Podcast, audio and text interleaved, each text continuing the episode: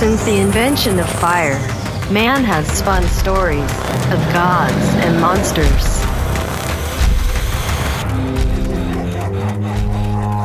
From a million years in the future, Heavy Metal presents Wonderwork. When you've got two forces gearing up for a battle, more often than not, it's the side with the most guns, most men, and most artillery that winds up on top. But that's not the case in our next story, because this yarn features a monster whose weapons of choice are surprise, confusion, and, well, you'll see. Bringing terrifying new meaning to the term guerrilla warfare, this is Savage Circus.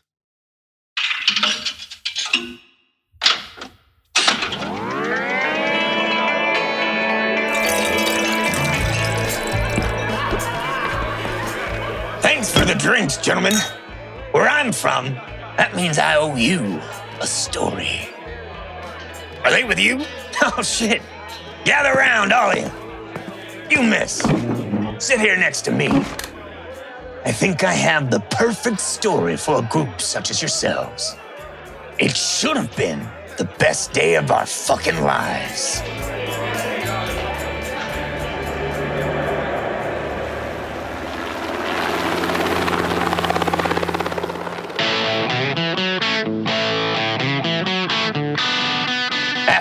Tet kicked our asses out of Saigon, we'd spent six months trekking through a jungle where even the goddamn bugs will kill you.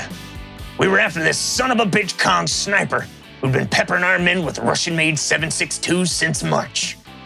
He gave the sergeant's son a full frontal lobotomy in some field near Lauke. So we were HFM, highly fucking motivated to bag this asshole. We'd been on his tail for four months, and we could just about taste him. Tired, worn out, losing men by the day. The guys spoke openly about fragging Sarge's ass. Not because they didn't like him, just to get six hours of goddamn sleep. So when word rolled in that we were going home, the camp erupted. The boys were rightfully overjoyed. Me? I was glad that my brothers were all getting to go home, but shit, I was home. When I got here, I wasn't qualified to pump gas. Now, I was a man. A lean, mean killing machine. I could survive in the fucking jungle for weeks on end, and I loved it. So when they said we were heading home, all I knew was I was about to lose the only family I ever had outside of foster care and trade the bush for a concrete jungle, which was twice as brutal and a shit ton less exciting. But just as Perez was about to go pull a few coconuts off the trees to mix with the O'Clery brothers' homemade shine, the Sarge dropped the other boot. He told us that sniper wasn't but a half a click away. He was sure of it. Sergeant Devereaux was definitely going after him. He had to. Fucker killed his son. But he gave us a choice fly back to the US of A or follow old Sarge a little deeper into the wilds of Vietnam for one last go at it. What the hell else could we do? Got ourselves suited and booted for one last firewalk into the shit.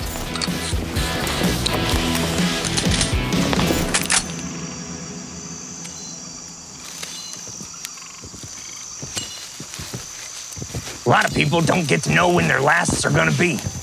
Last time walking on the beach, last time hugging your mother, but not us. We knew this was our last patrol, and that had everyone spooked. Every stick, every langur. That's a Vietnamese monkey for you fucking hippies that dodged Uncle Sam. Any noise had our necks on a swivel. That dumbass Giancarlo let off half a clip on account of him hearing a cricket chirp too close. Fucking guy was always losing his head. I mean, even Riggs was spooked, and that bastard had a fucking necklace of ears around his neck, including one of his own. Saw him take it from a mouth after a nasty bayonet scuffle. So when I looked over and saw his brow full of sweat, man, my stomach dropped into my shorts.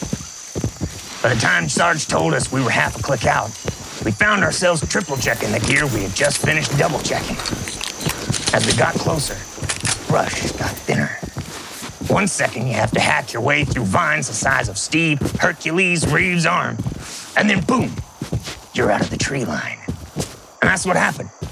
We stopped right before the clearing and scoped it out. Hmm. No Charlie. No movement. No nothing. It's not common to come across an abandoned village that wasn't burned to the ground. So Sarge sent me and Zero in. From the jump, this didn't feel like an ambush. This was something else. I whispered the little I knew of the Lord's Prayer and kept my eyes open.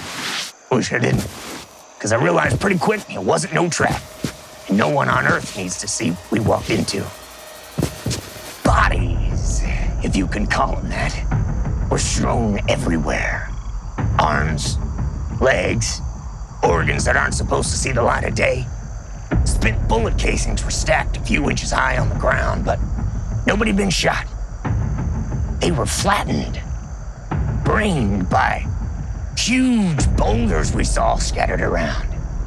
Someone took a wrecking ball to this place.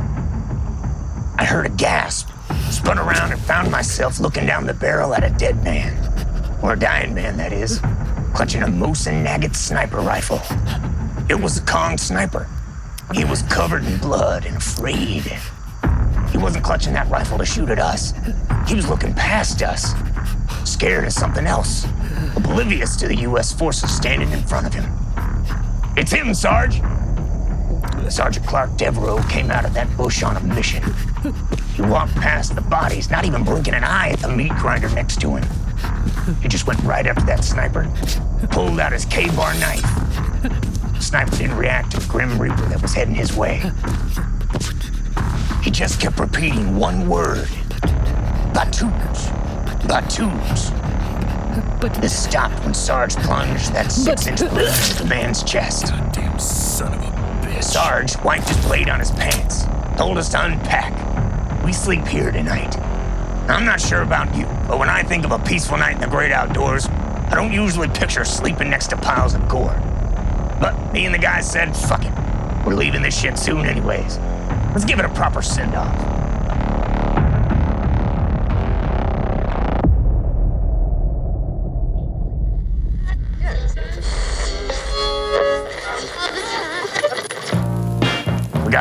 moonshine in us, some rock and roll, little herb from God knows where.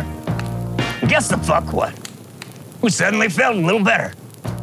It was the end of the shit, and god damn if it finally felt like it. Even though I had to take a piss like a waterlogged racehorse, I stuck around for the end of Perez's salsa dance. when would I see that shit show again? Riggs couldn't fucking breathe, and Giancarlo was trying to join in on the action.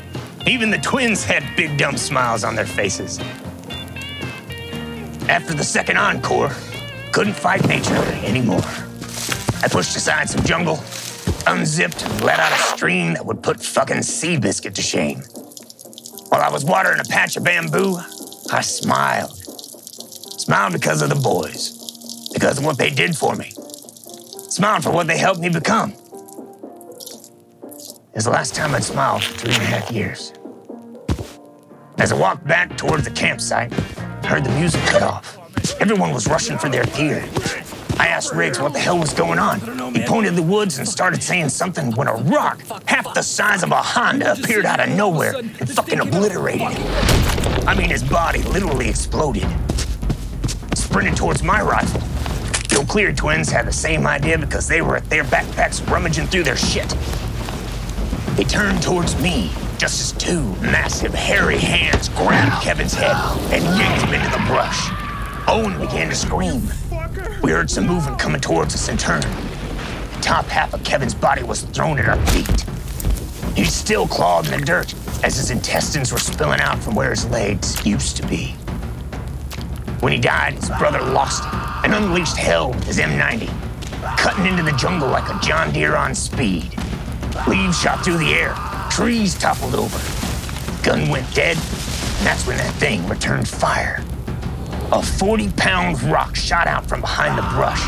It hammered into the front of Owen's forehead, snapping his head so violently, his spine ripped through the front of his chest. The brothers died next to each other. I rolled back towards the campfire, bowling ball sized rocks now raining down on us like suppressive fire. One exploded into flames, lighting the surrounding jungle on fire.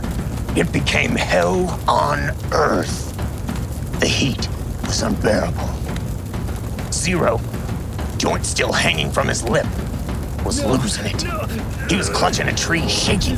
He didn't have to be scared long because a figure at least seven foot tall, 270, grabbed him from behind and dragged him into the darkness. I could still hear his screams. With the fire closing in, I found Sarge and Perez taking cover near the side of a burning hut. I asked where everyone else was, and almost like an answer, the severed head of John Carlos slammed into a wall behind us. And with it, died all hopes of having his famous pasta sauce ever again. In a matter of minutes, half the squad was wasted by an invisible enemy using unconventional means. Sarge turned to me, told me to run for it, make it back to the base, report on what happened. I refused. I couldn't leave my brothers behind. I didn't have anything. At least Perez had six or seven fiancées back home, but I was youngest, lowest in command, and Sarge was giving me a fucking order. The others would cover my retreat. I nodded and said my goodbyes. They counted. Three, two, one. I ran for the tree line, bullets decimating the space behind me, running for safety. So I thought. When I got to the brush, I realized I was running right at him. That monster was standing right in front of me. Oh, fuck. It moved like an orangutan that was fed a steady diet of spinach and barbells for years. It slowly lowered itself onto the ground and came toward me. There was green moss growing all over its skin, and gigantic arms hanging off of its body like a spider. As it ambled toward me, I just tried to figure out what kind of lie I was gonna spit to St. Peter at those pearly gates. Move! Suddenly, Sergeant Clark pushed me to the ground. He opened up with his pistol, firing round after round at the beast. This gave me the chance to run, and I took it. I began to sprint through the bush, hopping every log, spinning by every vine. I wish I didn't look back, but I did. Sarge was picked up and held with that monster's giant arms. Hell, motherfucker. And the fucking thing bit his head clean off. I forget how long it took, but I got back. Last of my squad alive.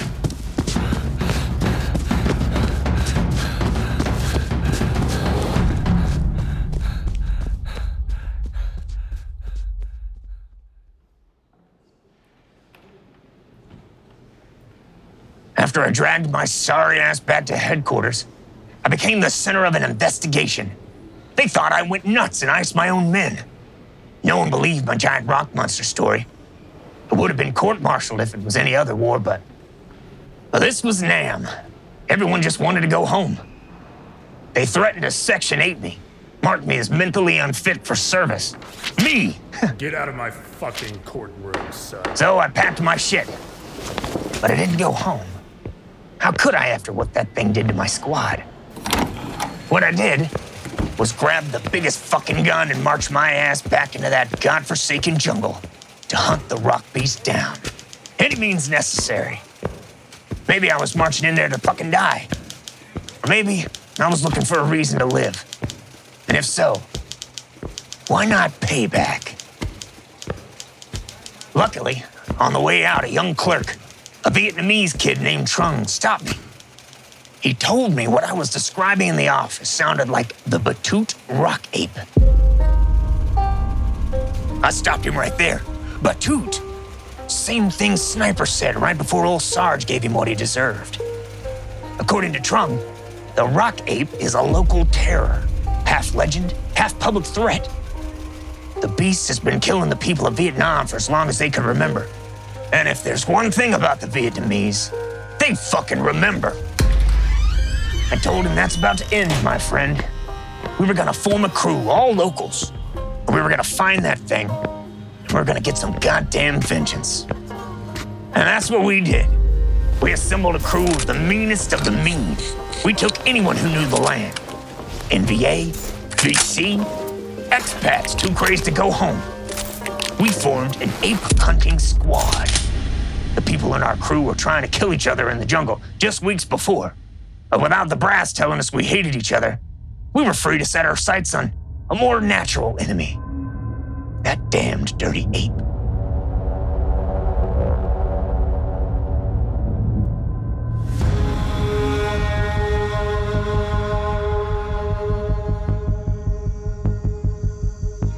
Three and a half years in the jungle, using what Sarge taught me. Toward the end, we were hardly recognizable, fully bearded, scarred, weathered. We looked like the beast we were after. Along the way, my men had been captured, killed by both sides, fucking tortured. Everything the jungle could throw at you. But we never got more than a whiff of a clue. Telltale stack of boulders or oversized animal turds. We chased down every local tale that fit the profile. Missing kids, lost dogs, prints only King Kong could make. They were all what you'd expect. Except one. The last one. The tip that a village near the outskirts of Chumu Mountain had been pummeled with boulders. Now, being that it's under a mountain, it was easy to dismiss as a rock slide. But we happened to pass it as we made our way east. I knew it was him instantly. The place was torn to shreds blood, boulders, no survivors. It was him. We followed the blood splats, tracked him down to a cave about four clicks from the massacre. We thought we had the motherfucker by surprise. So we began setting traps around the cave. We planned to lure him out, snare it, kill it. It was a moment we'd been planning for three years. And the plan was foolproof, absolutely solid. We had the place rigged to the tits. Nothing could fuck this up. Until I heard a slight wind coming from the cave. Wind passing through. It wasn't a cave, it was a tunnel. It was another entrance. I went to warn Trung, but figured he found out before me on account of I found him with his head tore off. Where are you, motherfucker? This time I wouldn't run. No. We would stand and fight. Sure, he had the drop on us, but I already saw this guy in action. I knew how he'd fight. While the rock ape tore apart another buddy of mine, I opened fire. Learned a valuable lesson that day. Don't buy your guns in the back streets of Saigon. I might as well have had my dick in my hands. I tossed the worthless piece of Vietnamese metal to the ground and grabbed a wooden spear. Those can't fucking misfire. I ran at the thing, spear clutched, running at certain death. What a fucking moron I was. I stabbed the beast in the back and let out a howl. Turn, spear still sticking out of its back. I was eye to eye with this thing. Now I had its fucking attention, and that's exactly what I wanted. The thing is, I knew that bamboo piece of shit wouldn't kill the thing, but I didn't need it dead yet. I just needed its attention. He turned and swung at me. I ducked. His massive arm shot over my head and cracked a tree trunk dead in half. I took off running, just like I hoped. It followed me. The thing bounded across the ground, swinging, nearly grabbing me. Let me tell you, I'm pretty sure I broke the land speed record that day. I saw just peeking out in front of me two of my ex-cons in the woods. These cocksuckers probably used this same trick against our own men, but I wasn't complaining now. I dived forward. I could feel one of its nails drag across my back. It almost had me, but instead, I had it. My Cong friends yanked up a net at the same time the rock ape triggered a trip line.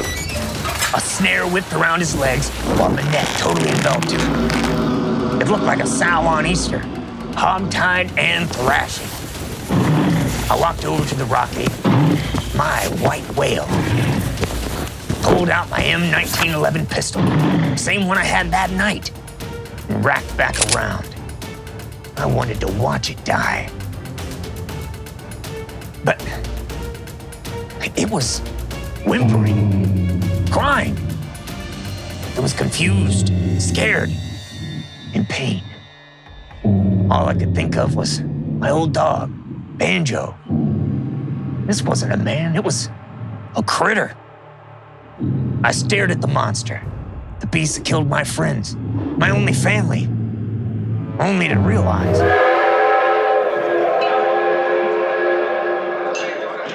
Well, shit. That's me. Gotta set up my tent in Mount Juliet by tonight. What? You want to know what happened? Let's just say that when I got back home in 69, the summer of love, I had brought back a little piece of the jungle with me. If you make it out to Mount Juliet tonight, look me up. The end of the story will be waiting for you. Now, if you'll excuse me, I have to go spread the good word.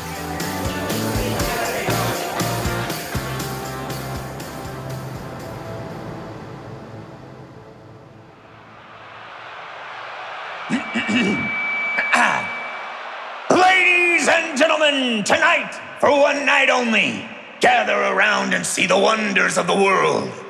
The most dangerous beasts walk among us. If Mother Nature consummated with the devil, these would be their children. This is the Savage Circus!